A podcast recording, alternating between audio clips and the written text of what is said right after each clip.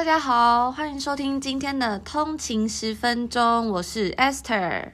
大家早安，我是 Tony。那今天是礼拜六啦，啊、应该是礼拜六吧？今天是礼拜六，没错，对，有点、哦、爽爽的周末，时差过到不知道今天是礼拜几了。对，那。恭喜大家撑过一个礼拜，然后祝大家有个愉快的周末。嗯哼，那这一集呢，刚好是我们做 podcast 的第十集了，所以觉得哎、嗯、很感动，就有一些听众从第一集陪我们到现在。没错，没错。对啊，那。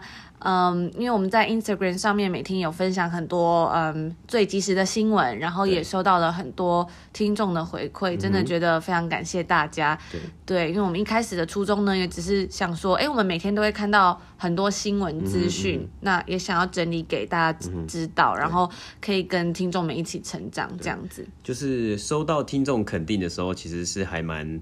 蛮感动的，我也觉得感感觉还蛮特别的啦，嗯，就是觉得说哦，我们做的东西是呃，大家是觉得听的，然后是会想要想要去追的这样子。对，因为像我自己有时候听别的 podcast 的时候，我真的有时候会听到睡着，嗯，所以我就觉得。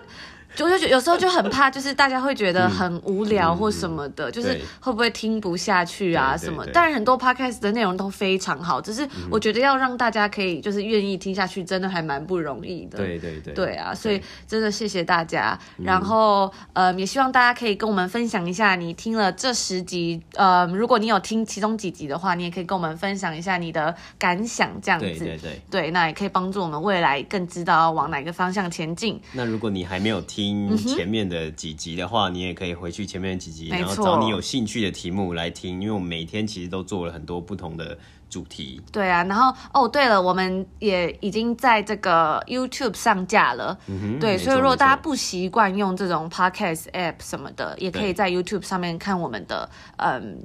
聊天内容，对对对。然后对，然后在这边呢，我们也想要嗯询问大家一点意见，因为我们想说，就是我们每个听众都是我们的朋友，这样、嗯，那我们觉得每次都讲听众啊，或大家就觉得有点距离，所以我们想说，哎，大家可以有一个要什么名字来称呼你们会比较好，因为我们之前就听到，就是古癌就说，他就说，哎，对，他就说，哎，如果他。今天他是阿迪的粉丝，他被叫小迪，他已经觉得哦，我就比较不想不想当他粉丝了，这、嗯、样、嗯、被叫小迪这样子、嗯，然后我们就想说啊，对，那我们可能还是要征求大家的意见，这样就看大家想要被就是当什么样的粉丝，是不是？嗯，也不是粉丝，就是朋友、听众这样子。听众啦，应该是说听众，对，对啊。像古埃他就说他自己的。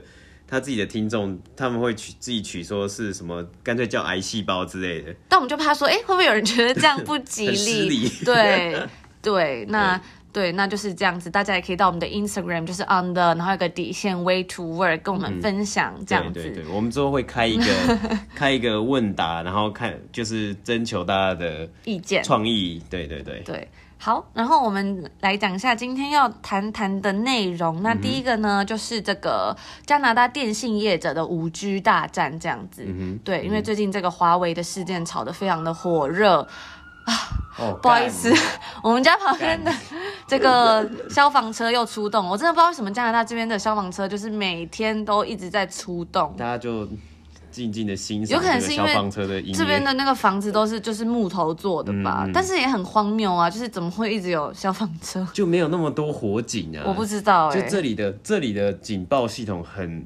很奇怪哦，我觉得对对对，而且就是有一个很严重的事情是，如果大家在煮饭呐、啊，然后没有开抽风机，因为它有一个那种就是防火灾的系统，对对，对，对，然后有时候它如果那烟太大，那个那个什么消防局就会来，就是它烟雾侦测器只要侦测到，它就开始叫，因为他们就是比如说 apartment 就是整栋这样，那如果消防局就来了，你没有把它关掉，它就要罚钱，而且好像蛮贵的哦，对对对，而且它侦它。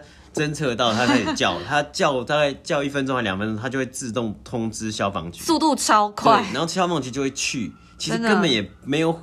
就是也没有火灾、啊，可能有时候是真的，他们就是比较严谨嘛，对，比较 precaution 这样子、啊。只是大家如果在这边要小心，不然你如果真的就是不小心被侦测到，要罚很多钱。对对对，或者是你可能之后如果你要找房子，你就这个也是一个考量点。我们当初没有考虑到这个。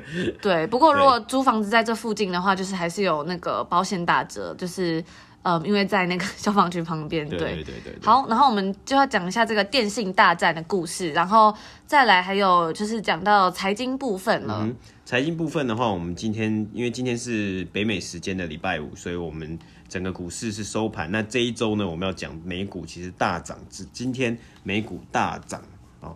然后我们要稍微讲一下为什么背后的原因，然后还有我们前几天也有。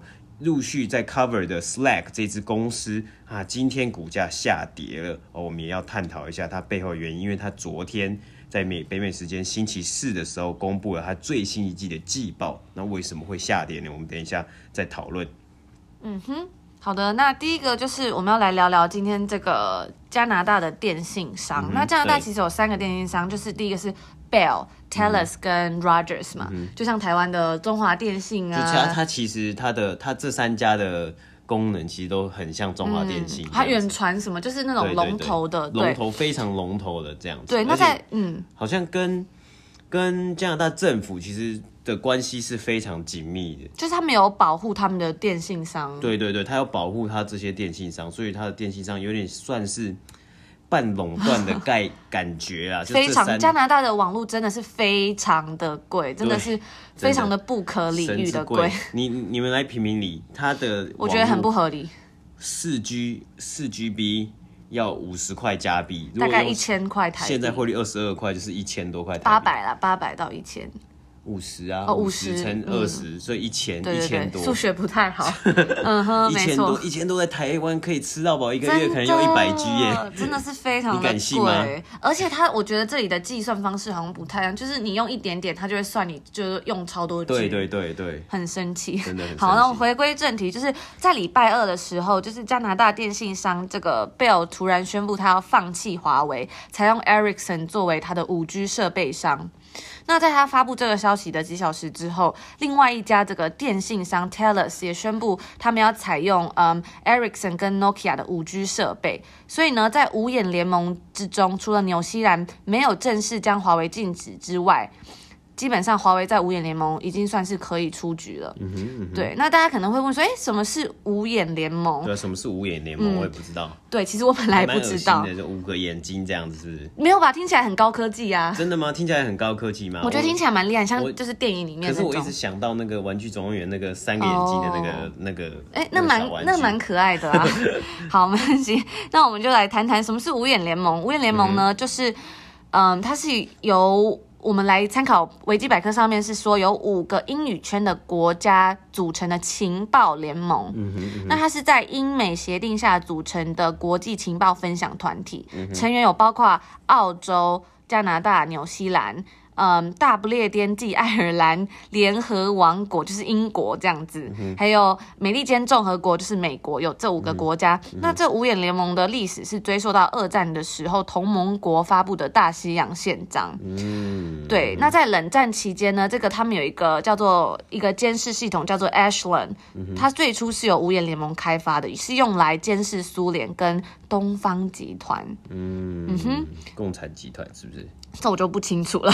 东方集团。对，那他说另外一题是美澳加纽曾经是英国的殖民地。对啊，对啊。对，那英澳纽和家更是英联邦的成员。嗯，没错。对，所以呢，他就说这个华为在五眼联盟基本上已经算是出局了嘛，嗯、因为只剩下纽西兰没有完全的下禁令这样子。嗯、但是他也曾经否决一家电信商采用华为五 G 设备的提案。嗯、对，那加拿大三大电信公司除了龙头的这个 Rogers 不用华为之外，嗯、另外两家其实本来跟这个。嗯，华为的关系都蛮好的，对啊，因为嗯，华为在这两家公司也花了很多钱，报价也比较低，嗯，所以过去比如说 Telus 它也是有嗯表示它会采用这样子，嗯，对，甚至这个 Bell 的 CEO 有有曾表明说，就算联邦政府禁用华为，它也要继续使用这样，嗯，对，但是呢，就是。嗯，因为美国很早就对华为就是非常的警惕嘛，嗯、所以这个华为在美国的规模一直都蛮小的，嗯、所以它在北美的主力就是把它放在加拿大，拿大没错，哦、所以它就是很广泛的在这边建立这种政商关系啊，还有跟大学联合研发，投入很多经费等等，哦、所以就是如果不是这一次的因为这个孟晚舟事件引发这个中国人之外交的报复行动，嗯、其实也许不会这样子，嗯、没错，等于说就是。孟晚舟的这个事件，让加拿大有警觉性，是这样吗？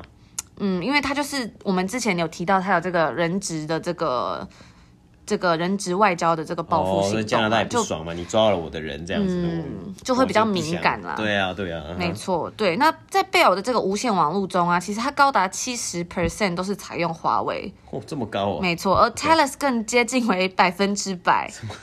OK，对，但现在两家企业它同时宣布说，哎，我不要用华为的五 G，然后并且都是以这个国家安全为由，嗯、那其实这感觉事出必有因的嘛。嗯，对对。那基本上它在加拿大已经出局了，因为其实除了这三家电信商之外，其他都是非常、嗯、非常小，没错，根本没有听过啦，都、嗯、都是这这这，或者是就是依附在这三家电信商下面的这种副牌这样子，嗯嗯嗯、对。对。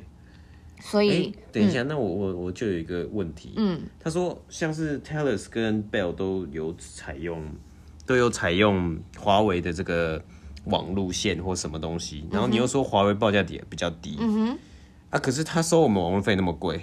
我也是觉得很很是那么他就暴力呢？没错，这边我就来讲一个事情哈，我突然想到，就是我之前在嗯，就是刚来的时候，然后就要办手机嘛，那办手机的时候就就去问，就发现哦这。电话费真的太贵了，其实就也没有什么用到电话嘛，只是想说要买个网络这样子，然后又不就是就是有去了解一下大这三大电信商真的都非常贵。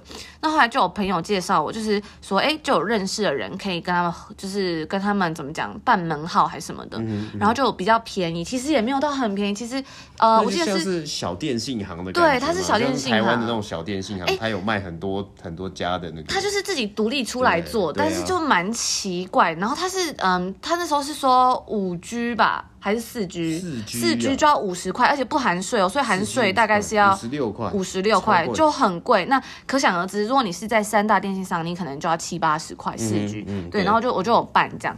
可是就是后来办了之后，就是手机一直就是被好像就是有被诈骗集团，就是有流到诈骗集团手中，然后就一直接到来自中国的诈骗电话。哦，他们他们很厉害，他们都会他们会说他们是 DHL 对 DHL，然后真的超不爽，直接讲中文说我是 DHL，这超不爽啊！有一个包裹这样，而且我就我就觉得很莫名其妙。但那时候因为我之前在社团上就已经看到很多人分享说嗯这是诈骗，所以就。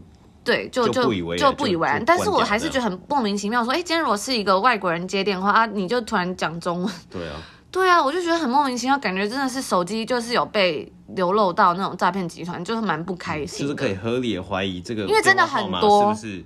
是不是被他卖卖卖掉了？真的可以合理怀疑，因为后来我们这一次就有换到 Virgin Virgin Mobile，然后就没有什么收到了，就很奇怪。哈，然后就是这次第一个重点是那个人还开。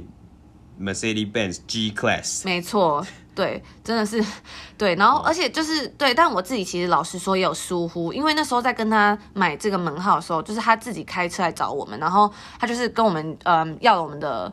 就是就是什么身份证件等等，然后还有信用卡这样，嗯、然后他就叫我们手机安装一个 APP，因为他就说哦，就是你在这边，就是你用多少网络，你要用这个 APP 看，不然你超过就是会一直在加扣钱。对，结果我们后来就是常常用的时候，就是会莫名其妙被扣钱，就是明明就是他那个 APP 上面就是没有超过，那我就打电话去跟他客诉，可是他就会说。哦，我就帮你反映，然后我就客诉大概五六次都没有用。对啊，更更不开心的是，后来我们就是有回台湾一阵子，然后我就跟他说我要停用，然后我跟他说完停用，隔天他就扣我的款项，然后他就取了一些很莫名其妙的理由，说什么哦，就是就是因为你是这样跟我讲啊，啊隔天一起床他就扣啦什么的。对啊，我就很不开心，但他就说哦，那我下个月会退你钱，然后反正到月中的时候，我就说我我就不想用了，我就是请他停掉。对，然后。然后我就我就请他停掉这样子，嗯、对。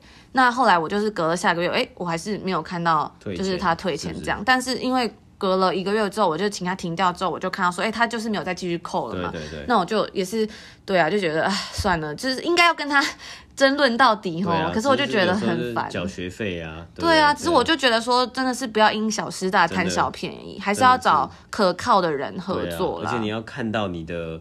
账号啊，然后你要看到你这些账号资讯，对因为我们很多账号资讯都是都是在他那边，然后每次都要就是用用就是微信跟他讲说哦，我要怎么样，我要怎么样。但是其实像我这次换成 Virgin Mobile，我就是我可以打去 Virgin Mobile 的客服问说，哦，我的账号是哪一个，然后他就给我一个密码，然后我就可以自己登，就可以看到你这个月用了多少网络量，对，或说我可以看到我的、啊、我的方案啊，然后我想要改方案，或是我想要自己加钱是。我自己自己在操作，而且真的很麻烦，因为我那时候就气到，就是那时候人在台湾，就气到还打电话要去，就是呃跟这个银行讲，那银行就跟我说，哦，你要去，就是他们这边加拿大的规定是你要去一个什么。电话什么什么联电信联盟什么客诉公平交易类似的公平交易委员会专门做电信，对对对。然后我就打电话去哦，我还用那个就是网络电话打，嗯、然后他就跟我说，嗯，我没有找到你这家公司的立案呢，嗯、就是你可能要再找找看这样。嗯、对啊，然后反正我就就就周折了，也是周折了很久这样。对啊对啊。对啊，所以我只是就是要给大家就是。一个建议说，之后如果要在国外找这种像电信业者啊，或者这种比较牵扯到金钱，嗯、还是要找比较可靠的经验，虽然可能会花多一点点钱这样子，因为我觉得有一些商人真的就是不孝商人。而且真的是烂透了。对啊，我觉得不只是电信，就是任何在国外很多租房子也是，房子啊，或是就是要小心开户啊，各这种有有有契合约纠纷的，容易产生合约合约纠纷的这种哦，对，因为我们也没有打合约，对对对对，所以真的要很小心。就是你只要一感觉到矛头不对，就不要跟他继续合作，因为就有些商人真的是很。很不可取，真的 就是就是花钱事小，可是，在周旋的过程中，真的是会气烂，真的。对，好，所以这就是我悲惨的电信业故事。嗯、那我们接下来呢，就要转为到比较有趣的财经新闻啦。嗯、OK，好，那我们今天的财经新闻呢，就是今天北美时间星期五，美股大涨。包含这个道琼指数，它涨了八百多点，涨了三点一五帕。那 S M P 标普五百的指数呢，也涨了二点六二帕。纳斯达克也涨了两趴。哇哦！为什么今天这三个大三大指数都涨成这样呢？因为今天有一些数据公布了，就是美国的失业率从四月的十四点七帕，到五月呢变到了十三点三趴。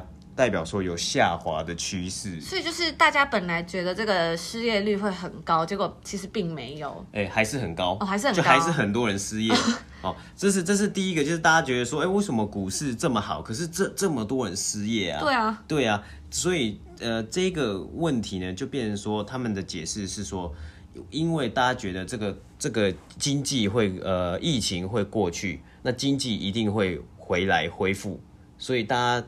是看好的是未来的走向，大家会觉得说哦，明天会更好的感觉。那今天的大涨呢，就是因为这个数字有呈现出来，就是失业率有少少稍微的降低。那加上其实很多呃五月啦，五月很多店都重新在 reopening 嘛，像我们在温哥华也看到很多 retail store，很多零售业还有百货公司、餐厅都在重新开门的时候，有些人就会回去。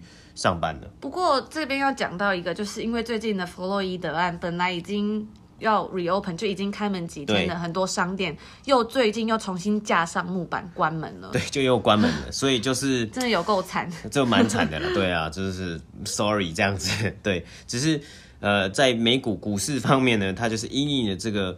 回应的这个数据出来的这个效果，所以它的美股就大涨，很乐观。对，那很乐观，我们就也是静观其变了。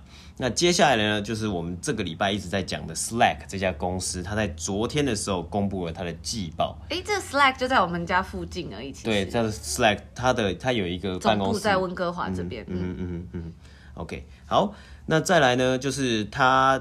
昨天发布季报之后呢，其实今天的股价是下跌的。嗯，只是它季报里面，我们也在那个 IG 的呃贴文、IG 的 Story 上面有说，其实它季报呢表现是非常非常的好。它去呃，它今年第一季的这个 Revenue 这个营收呢，它是比去年同期还超越了在百分之五十 percent。哦，那表现真的蛮好的。对，来到了两百 million，两百 million 就是大概两亿美金的金额。嗯、对，那。呃，只就是，然后它像是它的这个 paid customer 就付费的客户呢，也增加 more than 这个十二万，十二万的付费客户。因为这个疫情吗？对，没错没错，因为这个疫情的的关系，就 drive up 它就是它驱动了带动了它的这个 sales 跟它的 revenue 啦。对，但是为什么股价会下跌呢？第一个。呃，在华尔街上面，还有在这个媒体上面，他们的解释是说，因为 Slack 这个营收的表现虽然很棒，只是它相对于最近非常非常火红这个 Zoom 这个视讯会议呢，视讯会议软体的表现还是没有那么好。嗯，等于说他们期待说你要表现更好，嗯，才他们才会是一个比较，对，有一个比较，有比较嘛，有比较才会有伤害啊，没比较就没伤害，所以因为有比较，所以他们就是有点。